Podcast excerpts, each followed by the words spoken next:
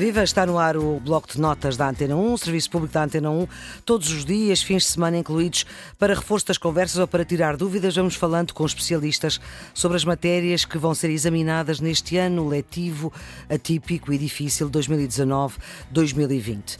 Estamos com, esta tarde, com Francisco Assis, ele é licenciado em Filosofia pela Universidade do Porto, está neste momento a fazer um doutoramento, é também professor universitário na Universidade de Lusíada do Porto, foi presidente da Câmara de Amarante, foi deputado por duas vezes e líder parlamentar do Partido Socialista e também durante mais de uma década eurodeputado em Estrasburgo. Doutor Francisco Assis, muito obrigada por ter aceitado este desafio da Antena 1, que no fundo ajuda os estudantes que têm exames este ano, enfim, a ter um outro olhar sobre estas matérias. O doutor escolheu falar de dois filósofos, vamos falar dos dois em dois episódios diferentes. O primeiro é Karl Popper, vamos começar pelo mais velho, não é? Ele é austríaco, nasceu uh, no início do século XX, em 1902, morre uh, em 1994 um filósofo começou por ser eh, marxista e depois se transformou num liberal. Porquê é que Porquê esta escolha, Dr. Francisco Assis? Muito obrigado pelo convite. Eu escolhi o Karl Popper porque é de facto um filósofo importante no, no, no século XX europeu em duas dimensões. Na dimensão do pensamento político e na dimensão da uh, epistemológica, enquanto filósofo das, eh, das ciências. Aliás, ele definia-se a si próprio fundamentalmente como um filósofo das ciências e grande parte da sua produção filosófica uh, tem que ver precisamente com essa dimensão. Mas não deixou de ser alguém que escreveu, sobre, escreveu dois livros, mas há um que é mais, a meu ver, mais importante eh, do que o outro, A Sociedade Aberta e os Seus eh. Inimigos, uhum. que é um livro naturalmente discutível, sob vários eh, pontos de vista, mas que é um livro muito uh, marcante, uh, quer pelo contexto em que, em que surge. Uh, que é esse contexto? Marcado pelo, pelo, por dois totalitarismos que então determinavam em grande parte a vida política europeia, o totalitarismo nazi e o totalitarismo eh, soviético. Ele faz uma veemente denúncia eh, desses dois eh, fenómenos e, sobretudo, ele faz a exaltação da sociedade aberta, não é que no fundo é a sociedade democrático-liberal. Como disse ele no início, de facto, ele teve, foi um homem que ele tem um percurso muito interessante na sua vida e ele sai muito cedo do sistema escolar, faz um percurso um pouco paralelo, depois regressa à universidade, tem uma formação eh, multifacetada, deu aulas em várias eh, áreas, até, até ter que sair, eh, ter que fugir para, para a Nova Zelândia num primeiro momento e depois finalmente para, para Londres, onde vai ter um papel importante na London School e, e vai desenvolver aí grande parte da sua atividade universitária e intelectual, mas ele no início, como disse, de ele facto, teve alguma Nova... simpatia. Ele foge para a Nova Zelândia ele, ele por causa... judeu, Sim, judeu, austríaco. Exatamente, é um judeu austríaco, ele faz parte, de, de, digamos, de uma certa da elite austrí intelectual austríaca, o pai era um professor eh, universitário, eh, tinha, era um grande advogado de Viena e ele é um dos é, sente-se que é objeto de, de perseguição, como, como claro. sabemos, infelizmente, uhum. e foi primeiro para a Nova Zelândia e depois vai para, para, para, para o Reino Unido e em Londres tem um papel importantíssimo e de grande destaque. Mas uh, esse livro, A Sociedade Aberta e os Seus Inimigos, é um livro muito marcante, porque é de facto um, um livro de defesa dos princípios da democracia uh, liberal contra o, os modelos que apontavam ou para a ideia, para aquilo que ele define como historicismo. Uhum. o, o Popper fala do historicismo, tem até um livro que se chama A Miséria do Historicismo, que esse livro, a meu ver, é, não é tão interessante quanto o, o, outro, e em que ele, o que é que ele considera o historicismo? No fundo, o historicismo é a ideia eh, que alguns pensadores foram desenvolvendo de que há, uh, um processo, há um, uma lógica inerente ao processo histórico, há uma filosofia da história. A história encaminha-se inevitavelmente num determinado sentido, há uma espécie de determinismo uhum. uh, na história. E esse determinismo uh, na história acaba por ter consequências extraordinariamente trágicas. E ele percebeu isso, sobretudo na questão da crítica ao pensamento marxista. Ele, uhum. de facto, como disse, ele começou por ser, ter alguma simpatia pelo movimento socialista, mas rapidamente deixou de ter. É um democrata liberal com profundas preocupações sociais, não é um, apesar de ele ter tido muitas ligações depois com os economistas eh, neoliberais e de ter participado em algumas iniciativas conjuntas com eles, porque muitos deles eram seus colegas em Londres, na London School, quer porque participou em algumas sociedades internacionais onde foi fermentando o pensamento neoliberal, a verdade é que o Popper nunca deixou de falar das questões eh, sociais e da possibilidade de transformação gradual das sociedades. Não, ele não, não é, por exemplo, não tenho a posição do Hayek de achar que eh, o mercado devidamente eh, regulado por si só resolve todos os problemas e o mercado é, é a forma adequada de organização eh, das eh, sociedades e que qualquer intervenção, por exemplo, por parte do Estado, é uma intervenção não apenas que distorce o mercado, porque é, é mesmo uma intervenção perigosa uh, do ponto de vista de pôr em causa as liberdades públicas, as liberdades fundamentais. O que tem essa visão radical, o Popper não tinha essa visão radical, ele até entendia que era possível uh, uma transformação uh, progressiva da realidade, mas é uma transformação gradualista, com base um pouco na ideia da experiência, tentativa e erro, não é? Ele acredita na razão, ele é o está associado a um grande pensamento que é o racionalismo crítico. É, é uma expressão que, no fundo, resume o pensamento, uh, ou que pode resumir o pensamento de Karl Popper, o racionalismo crítico. Sim, é o pensamento do Popper e que se aplica tanto na componente política quanto na componente epistemológica. Associa uh, as duas coisas, que é precisamente o racionalismo crítico. Isto é, é um homem que acredita na, na razão, mas numa razão que é capaz de se criticar a si própria, que tem noção dos seus próprios eh, limites, quer do ponto de vista do conhecimento científico, quer do ponto de vista do processo de discussão e decisão eh, políticas. No conhecimento científico, em que é que isso se traduz? Naquela uh, ideia fundamental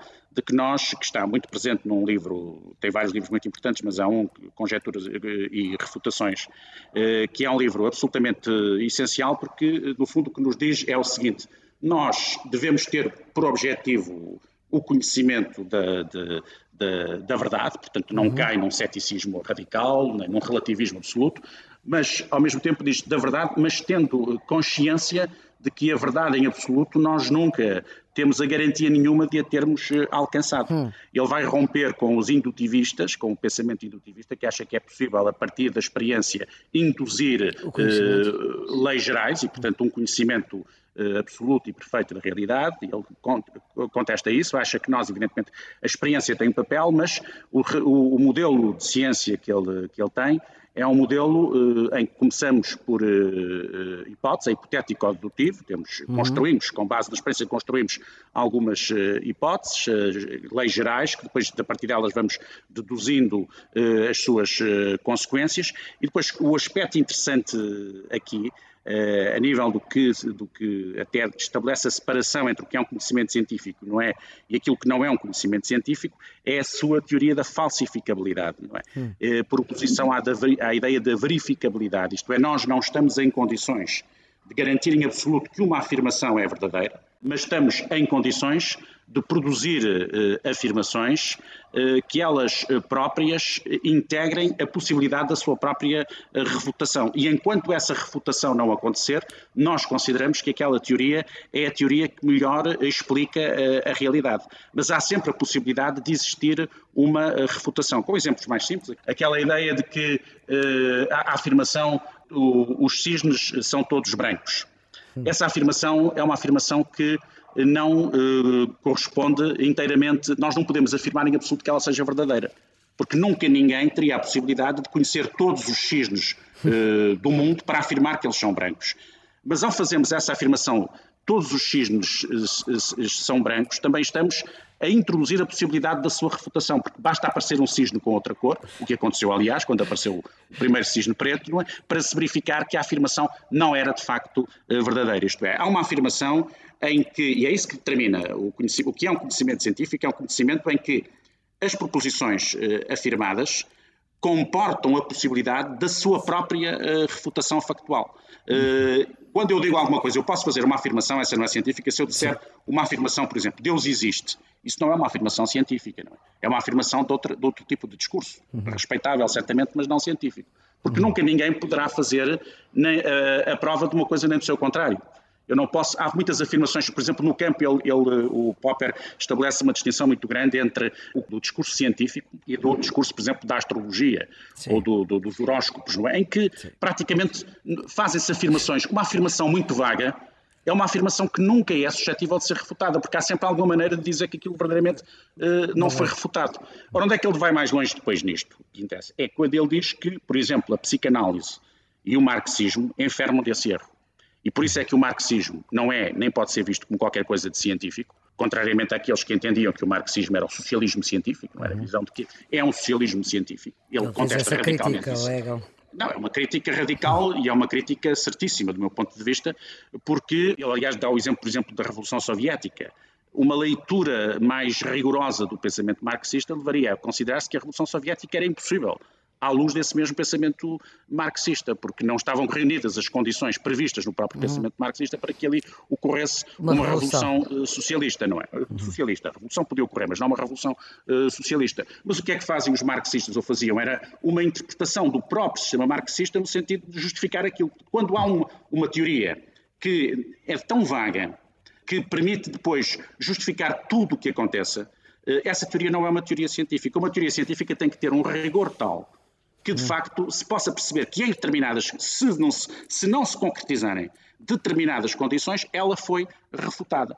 Qual é o valor que ela tem? É que o, até ao momento da sua refutação, ela é a teoria mais válida, é a teoria que melhor explica uh, a realidade. Portanto, estamos perante um, um pensamento o racionalismo crítico, que não entra no ceticismo, mas também não cai no dogmatismo. Uhum. É um pensamento que consegue colocar-se entre estes dois riscos uh, radicais uh, do, do, do, do, pensamento. Não é dogmático, portanto, não há uma razão dogmática, não há uma razão que tenha a pretensão de tudo explicar, de, uh, de que permita ao, ao, homem uma compreensão absoluta de tudo. Não, não é uma razão dogmática, mas também não é uma razão cética, porque é uma razão que continua a acreditar nela própria. Isto no plano epistemológico.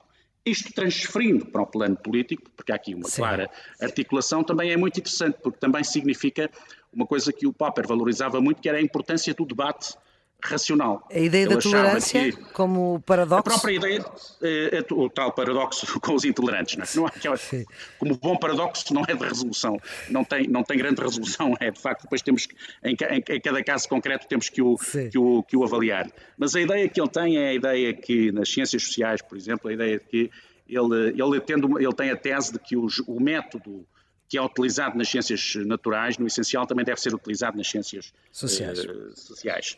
Mas uh, ele tem a noção de que há um momento em que uh, a própria razão se apaga um pouco. E o momento em que a razão se apaga é justamente o momento em que nós temos que decidir se vamos manter uma discussão racional ou se vamos entrar no campo do, do, do irracionalismo. E ele aí diz, bom, aí é uma decisão, que é a decisão de mantermos a discussão no plano racional que ele defende, obviamente. Claro. E ao mantermos a decisão no plano racional, nós temos que estabelecer este princípio, de que temos, entramos num campo de confronto de argumentos. E diz uma coisa muito importante que é dizer, e aí o que conta são os argumentos. Não são as pessoas que veiculam os argumentos.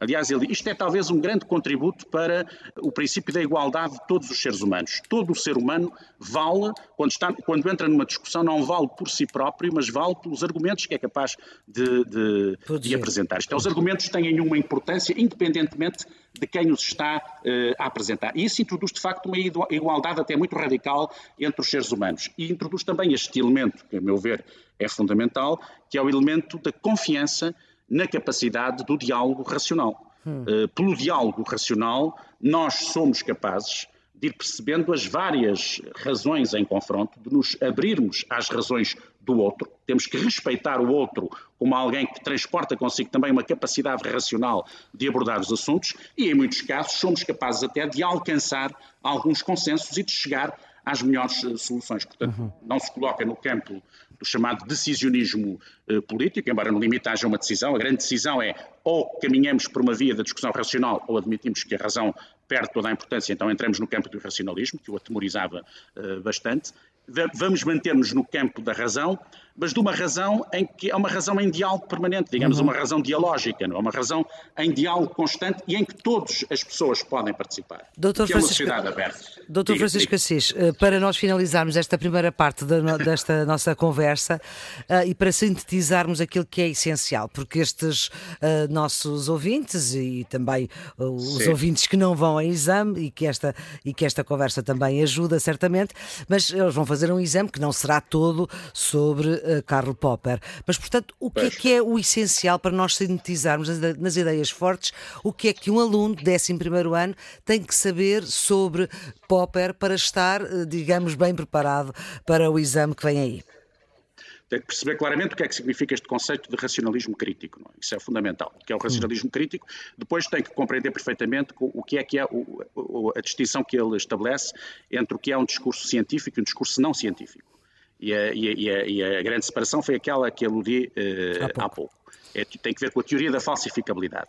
Isso creio que até no ponto de vista do, do, do, hum. dos estudos do, ensino secundário é a parte que importa, porque o Karl Popper que é estudado é o Karl Popper epistemólogo.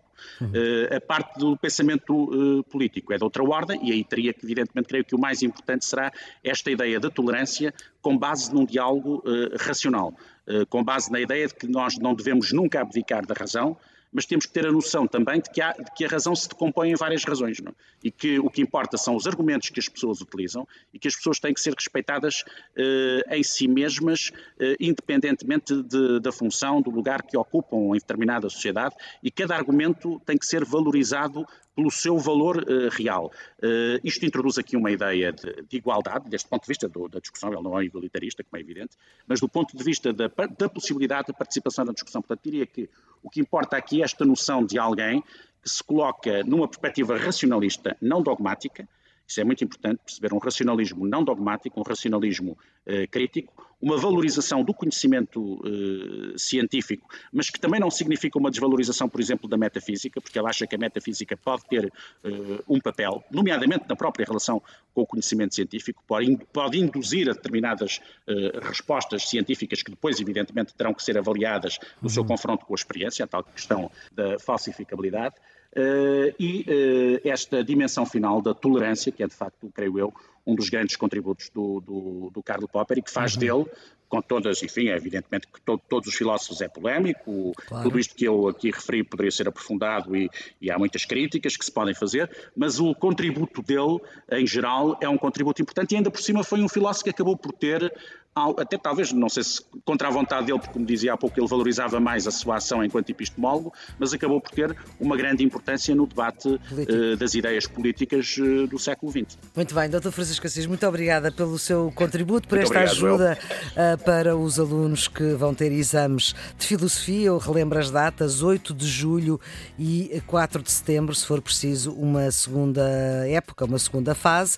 Se tiverem algumas dúvidas destas conversas e desta conversa em particular que acabámos de ouvir é gravar a dúvida via WhatsApp para o número 96 909 4524, 96 909 4524 e Francisco Assis vai ter uh, também a disponibilidade para poder responder a essa dúvida que será tirada a um domingo. É preciso dizer o nome, o nome da escola, o nome da disciplina e, claro, aquilo que não se percebeu. Há também um e-mail próprio que é bloco de notas antena 1 tudo pegado, e o 1 com algarismo, bloco de notas antena1 arroba rtp.pt. Já sabe, todos estes episódios ficam em podcast nas plataformas que o têm, no Spotify, no RTP Play, no iTunes, também no portal Ensina em rtp.pt. Pode ser ouvido sempre que quiser. A produção é de Ana Fernandes, os cuidados técnicos de João Carrasco. E amanhã, a esta hora, vamos falar sobre outra disciplina que vai ter exame este ano.